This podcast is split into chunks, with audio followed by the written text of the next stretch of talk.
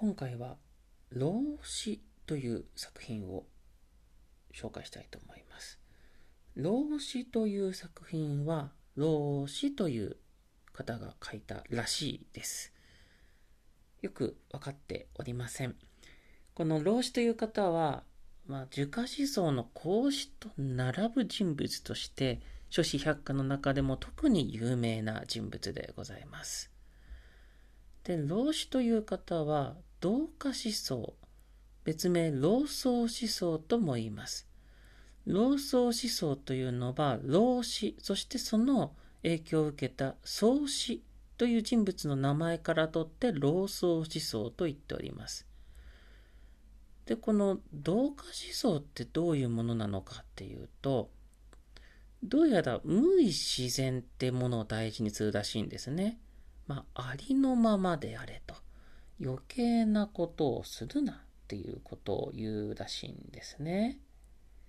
で、政治的な主張としては、小国家民っていうものを良しとすると。まあ、要するに小さな国で少ない民と書いて小国家民なんですけれども、まあ、国を大きくしようと思わず民を増やそうと思わないっていうことが大事なのではないかと。まあ、これもまた無意自然に通じるところかとは思うんですが、いや非常にですね、わかりません。老子が一体どんなことを言いたかったのか。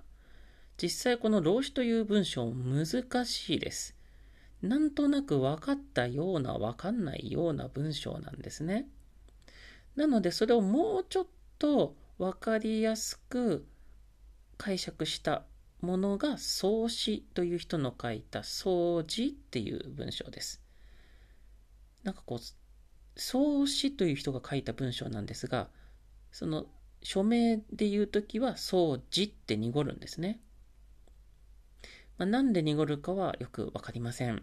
ですが、まあこういうね、読み癖というんですかね、まあ、掃除っていう文章なんですね。で、こちらはですね、比較的この老荘思想、同化思想っていうものを分かりやすく書いてはくれているんですね。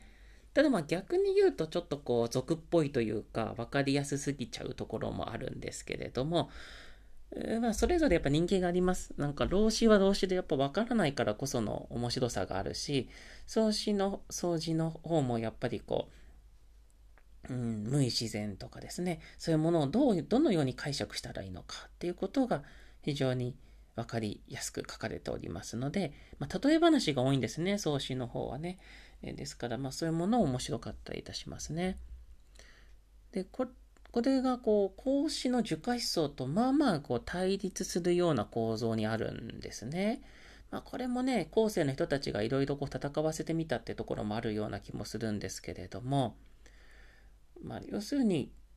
孔子が大事にしたのは簡単に例えば教育なんですね。人をどのように変えていくのか、どどうしていったらいいのか。これは良い方に変えるでも、悪いものを元に戻すだの、まあ、いろんな変え方がありますが、とにかく人に対して積極的に働きかけていくっていうのが孔子の思想だったのに対して、老子の方はそういう余計なことをするなと、余計なことをするからうまくいかないんだってことを言っていくわけですね。まあそういった意味で対比的に扱われることが多いんですね。まあそんな老子の老子という作品です。まあ正直ね、あんまり人気はないです。あの現代読まれるものとしては。まあ、ちょっとキャッチなものではないですからね。わかりやすいものでもないし、まあなんか結局答えもわからないですからね。うん、わからないんですけれども、まあ一応こう、老僧思想っていうもの自体はね、同化思想、老僧思想自体はまあまあ人気があるんですよ。